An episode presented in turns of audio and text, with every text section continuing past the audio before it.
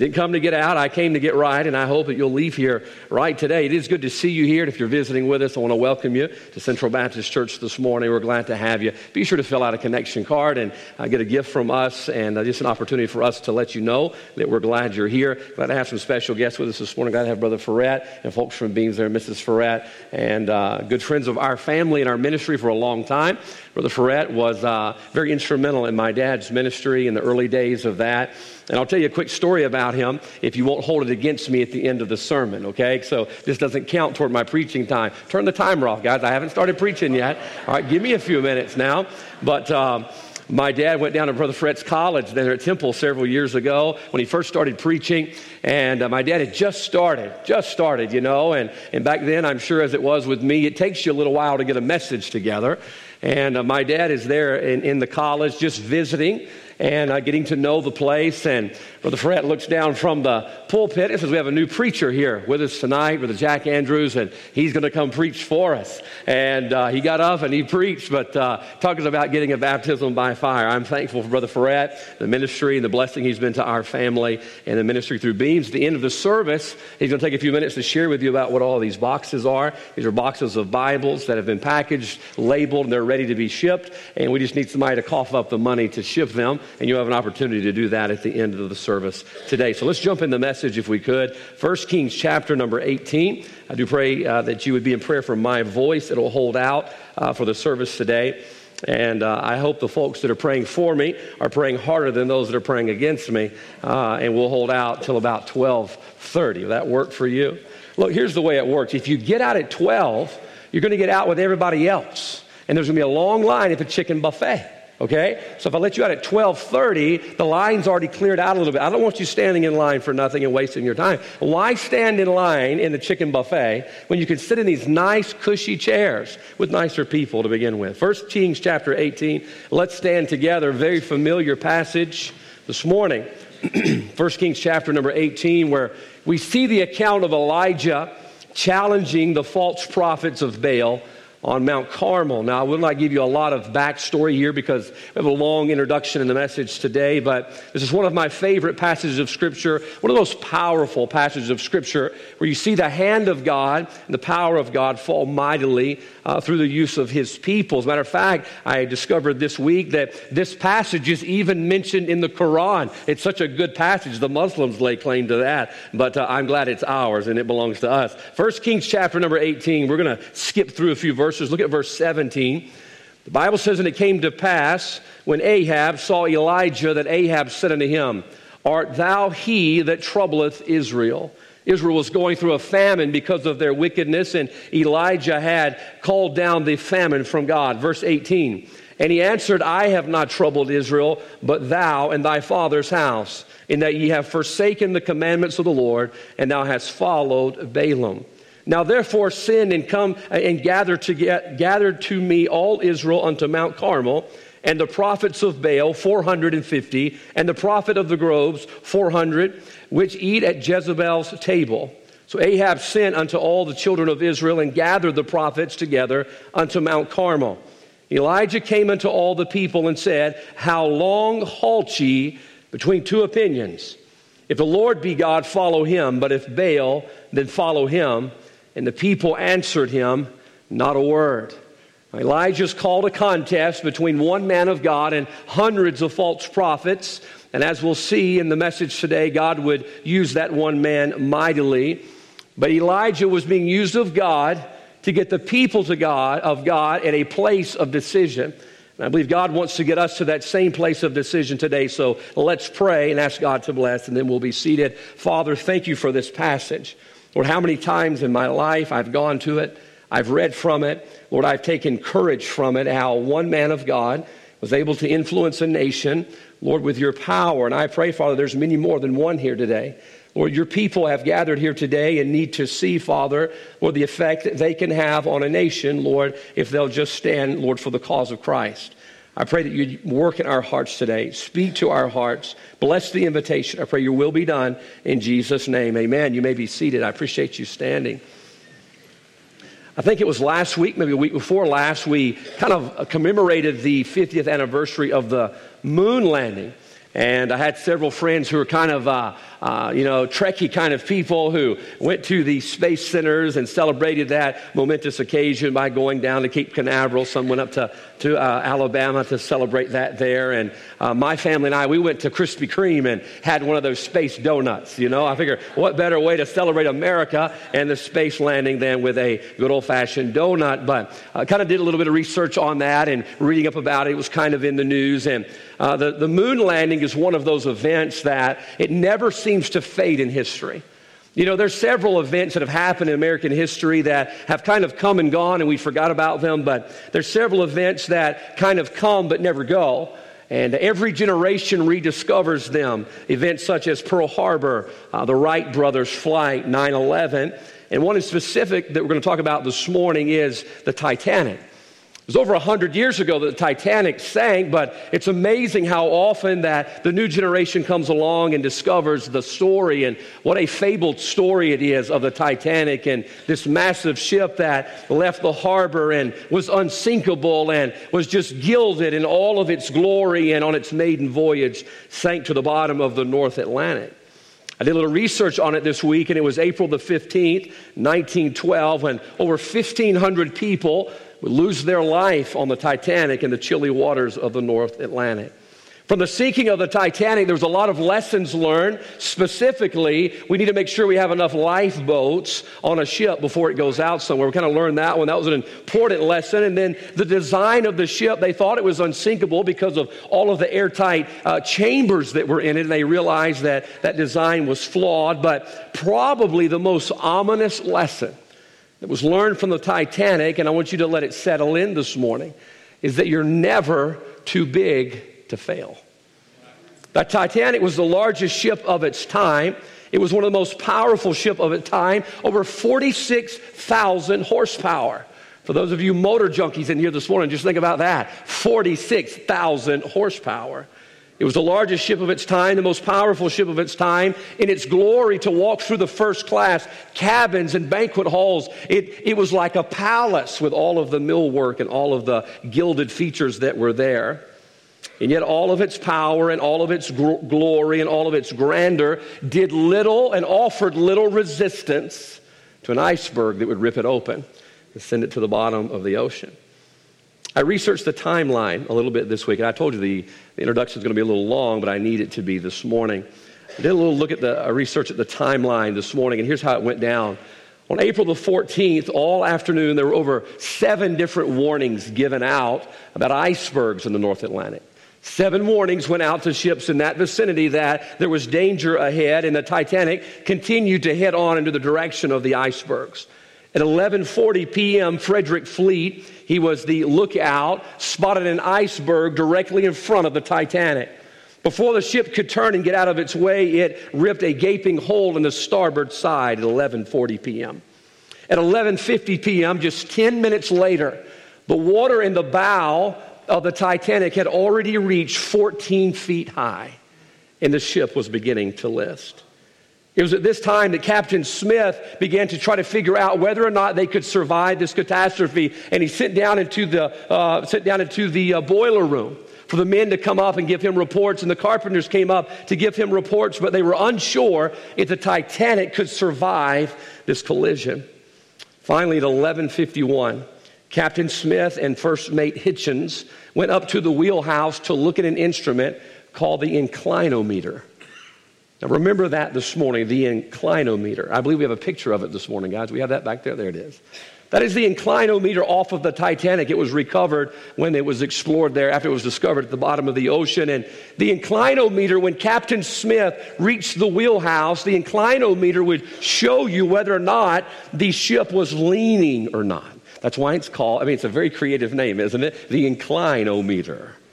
The inclinometer, when Captain Smith would get to it, would read that the ship was listing five degrees. Now, five degrees doesn't sound like a lot, but in only 11 minutes, the ship had taken on enough water that it was now leaning five degrees. And it was at that moment, it was at that instant that Captain Smith realized his vessel was in grave danger. He had this instrument that wasn't lying The instrument told him clearly, You're in danger, you are in trouble, and you must act. It was at that point Captain Smith reached the crossroads to decide what he was going to do, and that's where the orders began to come down to get ready to unload the lifeboats and put people inside. Now, here's what I want to get to this morning. I believe that the church realizes today that America is in trouble. Look, you don't have to look, you don't have to be a rocket scientist or a political pundit. You don't even have to read the newspapers regularly. Just out and about town, you can tell that our country is in trouble and that our country has problems this morning. But what I believe is our church does not realize the depth of the danger that we are in. I don't believe this morning that our church, and I'm talking about the church in America in general, realizes just how much of a need and just what the hour is that we are facing in America. The only hope that we can have is to find some type of an instrument like the inclinometer. We've got to have something that we can go to to let us know exactly the lay of the land and exactly where we stand. And I want you to know that God has equipped us with such an instrument and it's called the Word of God. And I believe this morning the only way for the church to realize just how bad a shape that our country's in is to go to the instrument of the Word of God and let the Word of God tell us exactly where we stand.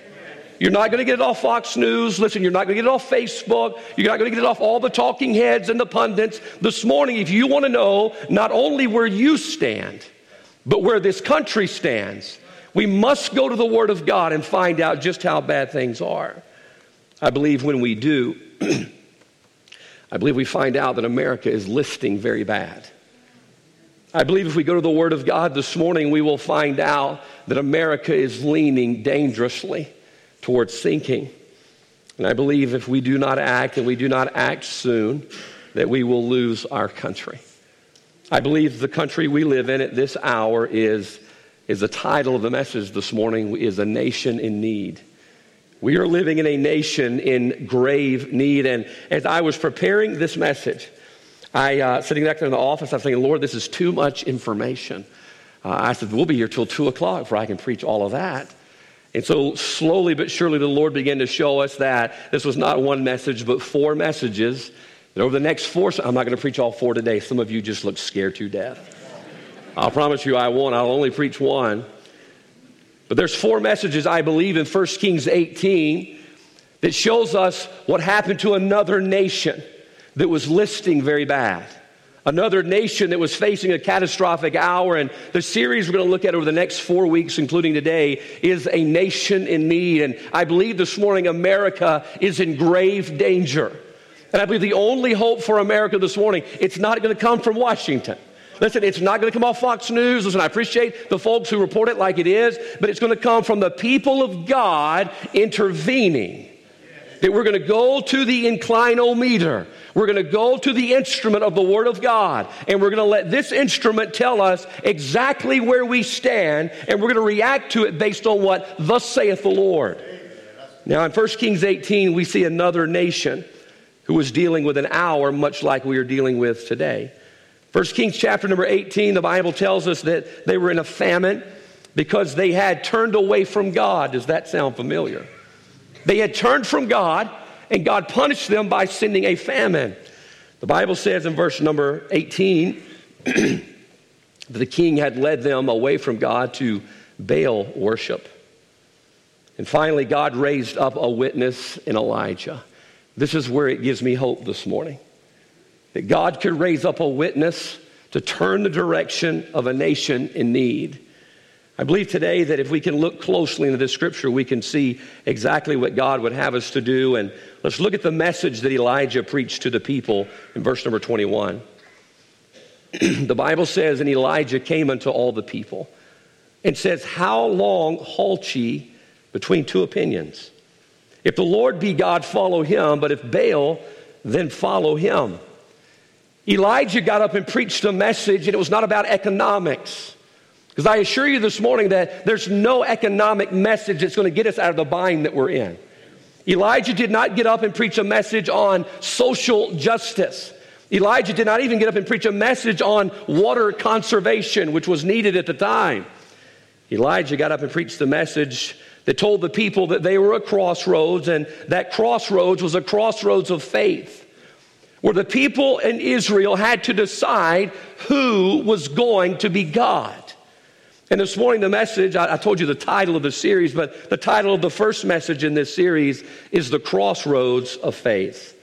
I believe America at this hour stands at a crossroads of faith. In America, just like Israel in verse number 21, we have got to decide who is going to be God. Notice verse 21. He says, If God, if the Lord be God, follow him. But if Baal, then follow him. Point number one this morning notice the decision of our dilemma. The decision of our dilemma is who is going to be God? Now, I know this morning that seems like a real easy answer. Well, of course, God is going to be God, but I'll tell you something this morning. Listen close. The Bible says in verse 21 if the Lord be God, listen close, follow him.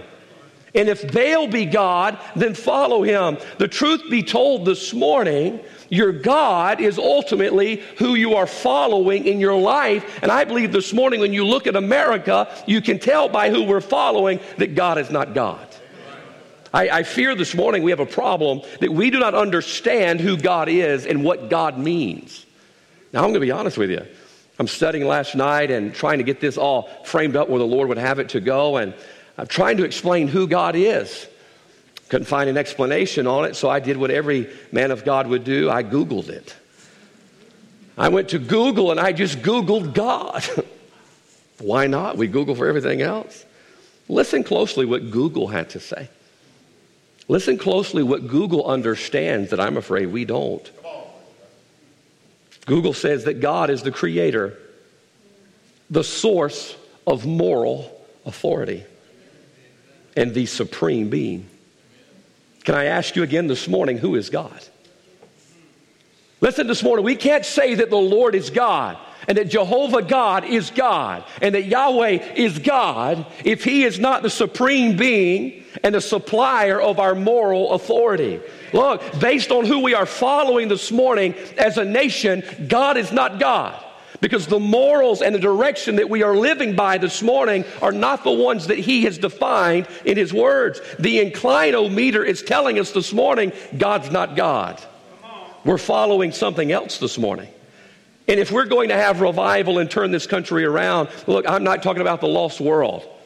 I'm not talking about lost America. I'm talking about the church this morning needs to decide who's going to be God. You say, well, God is God. I, no, I'm not so sure about that. So, how do you know? Well, it seems like our job has more influence and pull in our life than God does. It seems oftentimes that our job and earning that money and being able to have all of those things has more influence on our life than God does. Now, remember, who is God? He's a supreme moral authority. He is the supreme being, and yet I do not see God being the supreme being in many homes today that call themselves children of God. I want you to think about the demoniac of Gadara in the book of Mark. Oh, was he a wild man? He went on his own. He ran naked through the tombs. I mean, he was a wild man. He pretty much lived the way that he wanted. He lived where he wanted, the way that he wanted. But watch this. Aren't you glad Jesus loved even the folks that are a little rough around the edges? The Bible says that Jesus went to that man. He was marvelously saved. And then blows my mind. The Bible says he was sitting clothed and in his right mind. He was acting different, dressing different, thinking different. And then watch this. Here's the best part. The best part is he tells Jesus, I want to go with you. What was he wanting to do? This is good. He was wanting to follow his new God. You see, for a long time, he was his God because he did what he wanted, the way he wanted, where he wanted. He was his God. Listen, I believe this morning it would shock us if we realize that most of the time our God is not God, our God is us. Because we decide our direction. What we want to do, where we want to go, when we want to be faithful, when we want to do the will of God, that makes us God. Why? Because we are now the supreme moral authority in our life.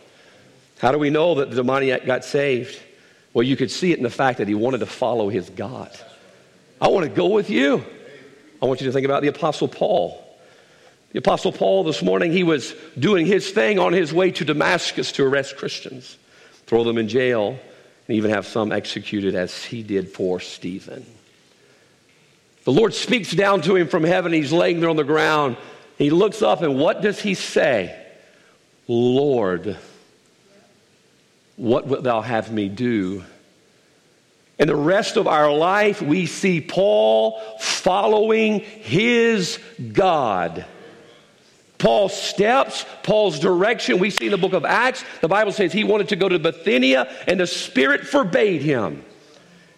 The Spirit of God says, not that way, this way. Do you know why God could do that? Because he was Paul's God. Can I tell you, if, Paul, if God cannot tell you what to do, quit fooling yourself. He's not your God. Because if God is God, He's the supreme authority. And America is in trouble at this hour. The ship is listing at this hour because the church has trouble figuring out who's going to be God. And before we leave this place this morning, or maybe this afternoon, before we leave this place, we need to decide this morning who's going to be God. Is it you?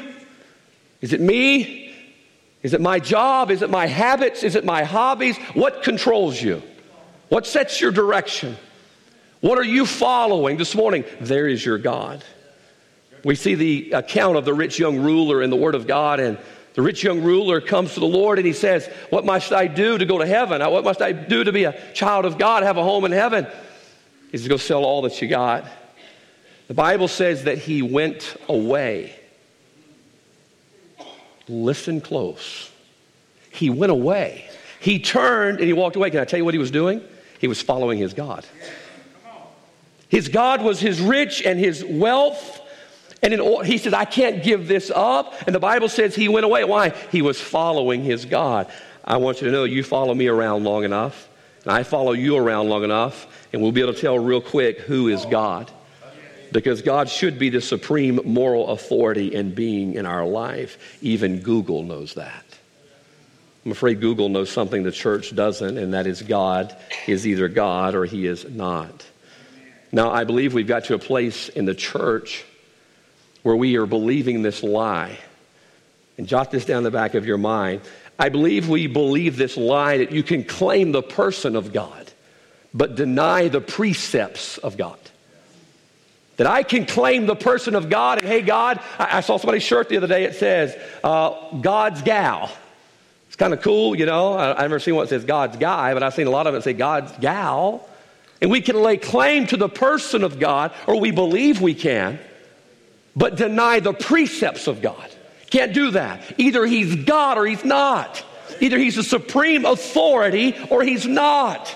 Now, folks, we look at these people and say, How ignorant could you be worshiping a false God? But I'm afraid we're just as guilty today because God is not God. Oftentimes it is us. In Genesis chapter 2, I was reading this last night. I'll turn there real quickly. You don't have to, I'll read it for you. But if you want to make sure I'm being honest with you, you can turn there as well. That's why it's neat to bring your Bible to church. Genesis chapter 2, I want you to listen closely to something here. The Bible says that after God created Adam and Eve in verse number 8, and the Lord God planted a garden in eastward in Eden. Listen to this. And there put he the man. God just put him there. Do you know why God put him there? Where God wanted him? Because he was God. God can put you where he wants to put you when he's God. We're going down and reading. the Bible says, verse 16, or verse 15, the Lord God took the man and put him in the garden I mean, God just is jerking Adam around. Go here, go there. Why? Because he was God. Keep reading, verse 15. The Bible says to dress it and to keep it. Not only is God telling him where to go, he's telling him what to do. Why? Because he's God. God can do that. Now, folks, based on this, can I ask you this morning who is God? Who is God? Can God move you around the way He wants? Can God tell you what to do and when to do it? If He can't, listen, He's not God. Because God is the supreme moral authority in our life. I believe it's what Jesus was speaking about in Matthew 15. The Bible says, They honor me with their lips, Oh my goodness, there's one thing the church in America we've got down pat is how to honor God with our lips and our bumper stickers and our bracelets and our t shirts. I mean, look, nothing wrong with all of that. I mean, hey, honor God just about any way you can, but make sure sooner or later you honor Him with your life. Because I believe we've got a church today that honors God with his lips, but their heart is far from them. Here's something else to remember this morning. I believe our problem is we want God's interest in our life. Who doesn't want God to be interested in our life? I mean, look, cancer's out there. There's wackos out there with guns. Hopefully not here today, but there's, there's some out there, I'm sure. There's wackos with guns and cancer. I mean, this world's crazy. In a world like this, you need a good God. And we want God's interest in our life, but hold on, we don't want God's influence in our life. I want you to be interested in me when I need you. When I ring the bell, I need you to show up, but I don't want you to try to influence my life. Can I tell you, God's interest without God's influence ain't God. Excuse the bad English. He's not God. I believe this morning America is as a nation in need because God is not our God. He's not. We are lying to ourselves. He is not the supreme authority in our life. We do what we want to do, the way we want to do it, when we want to do it. We are God. And it's up to us this morning because we're depending on us. Now, here's some good news. I'm going to give you the second point. They turned the timer off. Well, that's exciting this morning. I feel like I just have free reign to run and to go. Y'all going to vote after church? We must use the timer. There's something you need to see here I, have never noticed before. Never noticed this before. This is not just about do's and don'ts, okay? You say, well, God just sounds like a, a dictator up there in heaven, just moving us around. But there's good news in this. Look at verse 21. Never noticed this. Elijah came unto all the people and says, How long halt you between two opinions? And then watch this next sentence. If the Lord be God. Now, why didn't he say, If God be God? I got curious about that. Why did he say, If the Lord be God? and not if God be God. So I did what I like to do. I went and looked it up, looked up some words. The word Lord, you look it up in the Hebrew, is the word Jehovah or Yahweh. The word God in verse 21 is the word Elohim. Now, I'm not telling you that to impress you because I probably just hacked up those words, okay? If you have any Jewish folks here this morning after church, you let me know and I'll, I'll try to get it right. But the first word means Jehovah or Yahweh. The second word means Elohim. Elohim is a common noun, it's almost a generic term for God. But anytime you see Yahweh or Jehovah, it means a personal God. It's not just a generic God. And here was a quote I read one Jewish author. He says this Anytime you see Jehovah or Yahweh, listen close, it implies relationship. It's not just nameless, faceless God. It is Jehovah, a personal God that we have a relationship with. He's only called Jehovah and Yahweh by those who have a relationship with Him. Can I tell you this morning, one of the greatest evidences that God is your God is you have a relationship with Him. He's not just Elohim, He's Jehovah and He is Yahweh. That's His name in the Hebrew. It's not just a nameless, faceless God that I say that I worship, it's a God that I have a personal relationship with. And this morning, if you want to know if God is your God, can I ask you, do you have a personal relationship with Him? Because He's not just a God that you can claim and, and name it because it's on your bumper sticker. John 1:12 the Bible says but as many as received him to them gave he power to become the sons of God. Aren't you glad that God's not just some invisible figure floating out there in the cosmos? He is my personal Lord and Savior. He is my Yahweh, my Jehovah, because I have a personal relationship with Him. I put on something on social media a while back. I was doing one of those instant messages with Xfinity. Uh, I am not a tech guy. I couldn't program a VCR if they were still around. And so my, my TV was not working, the internet at the house was not working. And so I get on this instant chat with Xfinity in, in India. Whew. Man, I'm, I'm, I'm working on this. And so she says, well, let me run a diagnostic on your system. So she's running it from India. So I just struck up a conversation with the lady, I, or the man actually, and I, I says, well, what, what time of the day is it? It says 1, 1.30 in the morning here. Whoa. So I've been talking, and I said, hey, why not try to witness to this guy? So I started asking about the Lord, and he says this. He says, I grew up in a Hindu home. He says, where we worship many gods, polytheism, we worship many gods. He went on to say that over the time, I've met Christians and Muslims who believe in only one God, and I'm beginning to believe in only one God. So, that's some good stuff. But here's what he says to me. If you go on my Facebook page, you'll see the conversation roll out. He says, The problem is, I believe in that one God, but I do not know who he is. Started licking my spiritual chops there for a second.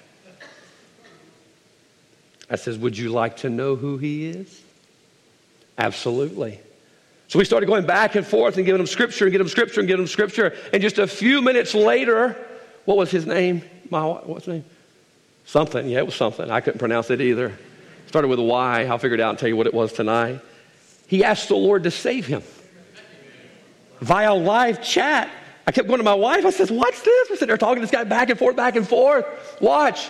He believed in an Elohim, but now he got to know Jehovah.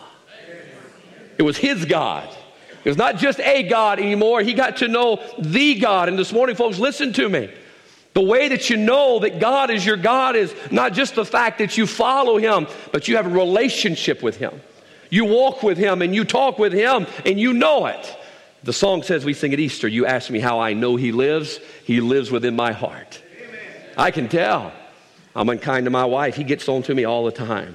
But I'm glad I still hear Him because God is my God. Number one this morning, if our nation stands at need and it's time to decide who is going to be God. So the decision of our dilemma, we've got to decide who's going to be God. But look back at verse 21. Verse 21, the Bible says Elijah came unto all the people and says, How long halt ye between two opinions? If the Lord be God, follow him. But if Baal, follow him. Now, this morning it seems like a no brainer for us, don't we? We've grew up in church. Amen. We know, look, why would you worship a false God? Why don't you just worship the one and true God? But Satan has a specialty. And the specialty of Satan is providing really attractive alternatives. He does it in marriages, he does it in churches, he does it in Bibles, he does it in doctrine.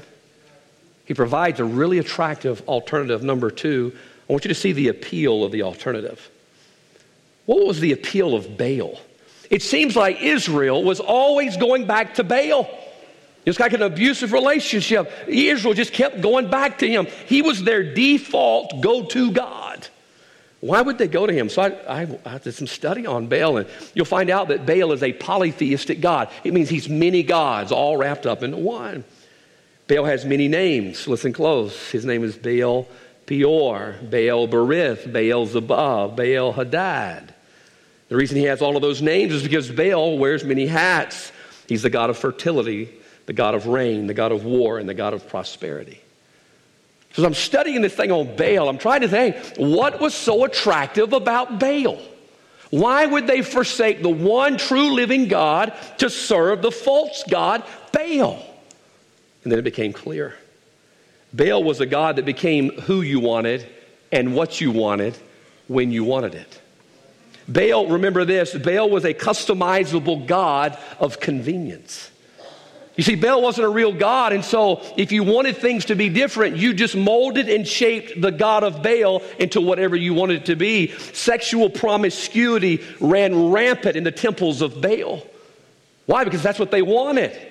And so they found a God that would give them what they wanted. Watch this. When children would be conceived through the promiscuity that was allowed by Baal, they just created a way to get rid of the children through the god of Moloch, and you would chase, place the child in the molten hands of Moloch and destroy them. Don't tell me that God is the God of America. Why? You can see this morning the appeal of the alternative is a customizable God. There was a word that kept popping up that I did not understand in all my reading on Baal, and it was this word of syncretism. Baal was a god of syncretism. And I'm thinking to myself, man, my dictionary got a good workout the last couple of weeks. I'm flipping, what do all these words mean? Syncretism. It kept popping up that Baal is most identified as a god of syncretism. So here's what syncretism means the blending of different cultures, religions, and schools of thought.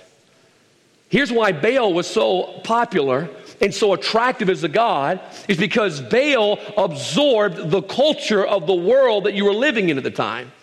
Baal was the, the worship of God the way that you wanted it. And I realized this morning the appeal of the alternative is the fact of that word syncretism. The root is the word sync, S Y N C. You see, Baal was in sync.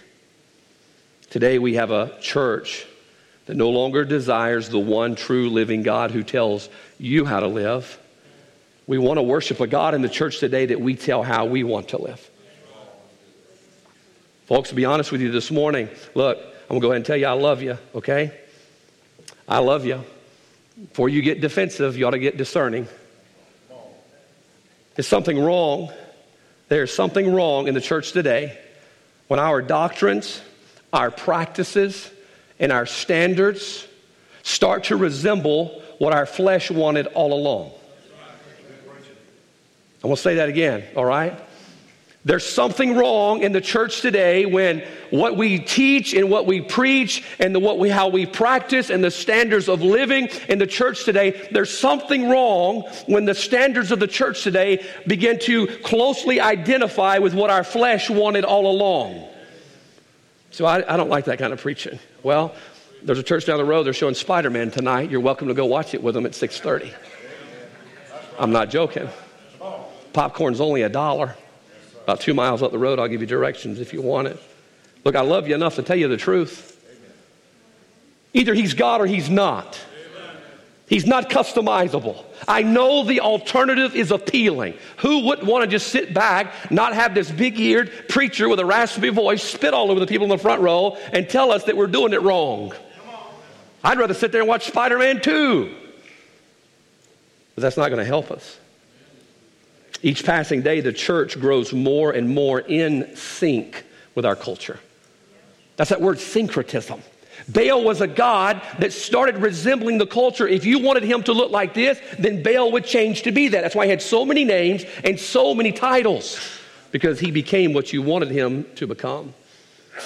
2016, an uh, archaeologist was over in Syria and discovered a tribe of people who still worship Baal.